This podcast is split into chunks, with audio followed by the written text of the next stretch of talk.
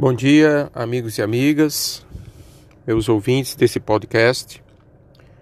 Hoje no Evangelho é feita a leitura daquela conhecida, daquela famosa passagem, na qual São Pedro, é, o apóstolo Pedro, proclama Jesus como o Messias, o Filho do Deus vivo. Tu és o Cristo, tu és o Messias, o Filho de Deus vivo. É interessante que esse episódio se dá numa região chamada Cesareia de Filipe. Essa região é uma região que tem muitos é, rochedos, enormes rochedos, grandes formações rochosas. Para quem é aqui do Ceará, é, e conhece a localidade, existe um município chamado Quixadá, que é cheio desses monólitos, né? grandes rochedos por toda a cidade. Quem é do, do, da cidade do Rio de Janeiro também tem né, suas grandes serras e formações rochosas é, por quase toda a cidade do Rio de Janeiro. Então, quem é dessas cidades e quem, portanto, está entendendo o que eu estou falando, sabe muito bem a diferença que há entre uma pedra, uma pedra comum, que pode ser pequena, grande, média, e um rochedo, né? Então, a Cesaré de Filipe, essa região cheia de grandes rochedos. E interessante que Jesus pergunta aos seus discípulos: é, Quem dizem os homens que eu sou, né? E uns dizem, eh, dizem que tu és João Batista, Elias, Jeremias ou algum dos outros dos profetas que ressuscitou. E Jesus pergunta a eles: E vocês? Quem vocês dizem que eu sou? E Pedro, tomando Simão, né? Simão, tomando à frente, responde: Tu és o Cristo, o Filho de Deus vivo. E Jesus é, diz aquela famosa frase, não é? Tu és feliz, Simão, filho de Jonas, porque não foi um ser humano. Interessante, existem as traduções ainda mais fidedignas, é, dizem não foi a carne nem o sangue que te revelaram isso, isto é, não foi a tua inteligência, não foi a tua matéria, não foi o teu raciocínio que te revelou isso, mas meu Pai que está nos céus. Por isso, é muito interessante. Então, já que foi o Pai que escolheu, o Pai quem escolheu, interessante isso. Assim como Jesus, o Filho de Deus vivo, foi se tornou homem no seio da Virgem Maria, se fez homem, desceu do céu, se fez homem, pela vontade do Pai, em obediência à vontade do Pai, no amor e na comunhão do Espírito Santo. Assim também o Pai escolhe a Pedro e Jesus diz: Por isso eu te digo, aí, aí a segunda pessoa, né? É, eu te darei a chave dos reinos céus, eu te darei a chave do reino dos céus, né? A chave. Tu és pedra. E sobre esta pedra eu erguerei a minha igreja. É interessante que é usada a palavra pedra na tradução do português, mas kefas, não é do hebraico, não é bem pedra, por isso que eu falei a questão do rochedo. Mas a tradução, na verdade, de Kefas não é de pedra, mas sim de rochedo, ou uma enorme pedra, não uma pedra qualquer, um pedregulhozinho qualquer que seja. Então tu és Pedro, ou Kefas, e sobre esse rochedo eu edificarei a minha igreja. Eu edificarei a minha igreja. Não foi as igrejas, ou nem mesmo usou a igreja, a minha igreja. E eu te darei a chave do Rei dos Céus. Tudo aquilo que ligares na terra será ligado nos céus. E tudo aquilo que desligares na terra será desligado nos céus. E eu escolhi para tema e título desta deste podcast exatamente esse que vocês estão vendo. Jesus cabeça da igreja tem muitos corpos? Teria ou tem muitos corpos? Bem, nós sabemos na mitologia e até mesmo nas Sagradas Escrituras que existe, existe a existência, né? Ou digamos assim, o relato de criaturas é, que tem um corpo, pode ser um dragão, em forma de leão, de serpente, o que seja, com várias cabeças, né? Com várias cabeças. Desculpem.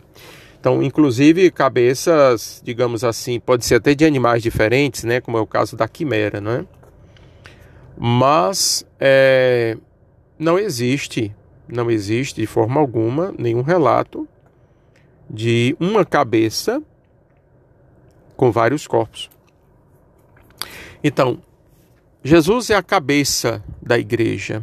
Isso é relatado também por São Paulo, Cristo, cabeça da igreja, né, que é seu corpo. Né? Então, Cristo sendo a cabeça da igreja, dele é que emana todo, é dele, ele é a fonte, não é, que gera a vida à igreja. É ele que alimenta a igreja com a sua sabedoria, com o seu sangue, não é? Então ele é a cabeça da igreja, ele é cabeça, é coração desse corpo, né, que é a igreja. Então, não poderiam existir vários corpos. Existe aí é, uma cabeça, só pode ter um corpo, só pode comandar, só pode dar vida, só pode estar ligada a um corpo. Senão, Cristo seria um ser bestial, seria uma, uma é pior do que uma quimera, seria algo impossível, digamos assim. Então, seria impossível para uma cabeça, para um cérebro, comandar vários corpos, ter sob, inger... sob sua ingerência, sob sua administração, sob seu comando, vários corpos. Então ele tem apenas um corpo, que é a sua igreja. Por isso ele destaca bem, ele utiliza a palavra minha, ao designar aquela igreja que naquele momento ele estava fundando e estabelecendo como fundamento, como base, não como fundador. Vejam bem que muitos muitos dizem: "Ah, então quem fundou a Igreja Católica foi foi Pedro". Ah, não, quem fundou a Igreja Católica foi Paulo. Ah, não, a Igreja Católica foi fundada depois, lá pelo século IV, é, pelo imperador Constantino, não é? É muito interessante que existem essas linhas, esses argumentos, são sofismas, na verdade, que se utilizam de uma inteligência humana que sempre, geralmente é falha, mas às vezes até pode ter algum argumento forte para justificar ou para explicar algo, né? Mas vemos aí que não existiria essa possibilidade, né? De Cristo ter vários, vários corpos. Por isso ele destaca a palavra minha igreja. E sobre aí ele diz é, edificarei sobre este rochedo edificarei a minha igreja. Não é a sua igreja, não é a igreja de Pedro. Pedro faz parte da igreja. Pedro é fundamento da igreja, é alicerce da igreja, juntamente com os doze apóstolos, como diz no Apocalipse, né? a Jerusalém Celeste, com suas doze colunas, não é? que são os apóstolos do Cordeiro. Então, Cristo de forma alguma poderia ser esse ser é, bestial, esse ser quimérico, este ser imaginário, que pudesse ter vários, várias vários corpos. Então não poderia de Cristo emanar várias igrejas, mas apenas uma única igreja, a sua igreja, fundada, fundamentada, alicerçada em Pedro. É, a Igreja Católica não seria a verdadeira, não só por isso, mas se não tivesse após Pedro havido uma coisa uma, que, que se resume na seguinte palavra: chama-se sucessão. Uma linha sucessória. Nenhum reino, nenhuma monarquia, nenhuma casa, não é? Se mantém existente sem uma linha sucessória. Então, sempre quando acontece alguma interrupção pela morte, pela ausência é, de uma casa, digamos, de monárquica, ou enfim, uma casa, um, uma direção, não é? Acontece uma ruptura, por morte, por falta de sucessor, obviamente ali é fundada uma outra casa ou, ou então uma outra linha sucessória. Às vezes, muitas vezes totalmente diferente da linha sucessória original. Então, quando é, Jesus confere a Pedro, não é, a, o privilégio, a sua missão de alicerce da igreja, de base da igreja, da igreja de Jesus, da única igreja de Jesus, a sua igreja, quando ele diz a minha igreja, Jesus sabia muito bem que Pedro não seria, não seria, não é imortal, Pedro ia morrer. Todo mundo sabe que como é que Pedro morreu. Ele foi executado, assassinado, não é? Pelo imperador Nero, crucificado, inclusive de, cade... de cabeça para baixo, né? Então Pedro iria morrer. Então, como é que. Ah, não. O, o Pedro, é, é, aquela igreja que ele está se referindo só a Pedro. Não, peraí. É, Jesus jamais fundaria ele sendo cabeça, ele jamais fundaria algo que iria se extinguir em breve, algo que morreria. Ele é a cabeça da igreja. Então, seu corpo também teria que ser imortal. Ele, que é cabeça imortal, ele, que é cabeça eterna, teria que ter um corpo imortal e um corpo eterno. Um corpo que jamais se extinguiria, jamais desapareceria. Não é? a sua igreja, o seu corpo, teria que ser tão imortal e tão eterno quanto a cabeça, Cristo. Senão, não teria menor sentido. Jesus seria o quê? Um ser lendário, um enganador, um falastrão, não é? Inclusive nos fazendo aos seus discípulos de besta, não é? De idiotas, coisas que eles não eram, e nem Cristo seria jamais capaz de fazer, de fazer isso, porque Jesus é Deus, é Senhor, é Santíssimo. Então, Existe uma linha sucessória. Após Pedro, quando Pedro morre, quem o sucede é um bispo chamado Lino, São Lino, se torna papa, seguidor, é, sucessor de Pedro, São Lino. Depois que São Lino também é executado, foi outro mártir, vem São Cleto. Depois de São Cleto, São Clemente e assim por diante. Quem quiser pesquisar na internet, tem toda a linha sucessória de papas, não é? Papa, para quem não sabe, não, não tem nada a ver com papai, papaizinho, nada disso. Papa, P-A-P-A. É uma, é uma sigla, na verdade, significa pastor dos pastores. Papa, pastor, pastorum. Quer dizer, pastor dos pastores. Então existe uma linha sucessória que jamais se rompeu. Jamais houve rupturas. Sempre houve um sucessor de Pedro, desde Pedro até agora, Papa Francisco. Nunca foi interrompida a linha sucessória. Portanto, não houve interrupções deste carisma petrino, desse primado petrino, quer dizer, que vem de Pedro, que é este alicerce que é a igreja. Alguns papas foram indignos, como Papa foram homens pecadores, às vezes até muito, dando muito maus exemplos, sim.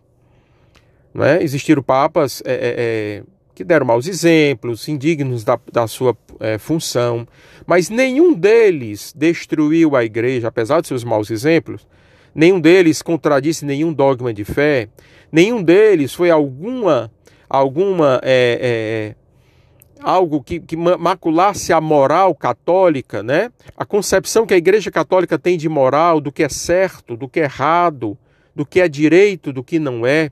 Jamais um papa, por mais promíscuo que possa ter existido, algum papa promíscuo, que é, ladrão, que praticava orgias, isso infelizmente existiu sim na, na história da igreja, mas nenhum contradisse algum dogma de fé e nem algum ensinamento da moral católica. Todos se mantiveram, não é apesar de seus pecados pessoais, mas fiéis à sua missão petrina, de base da igreja, de alicerce da igreja.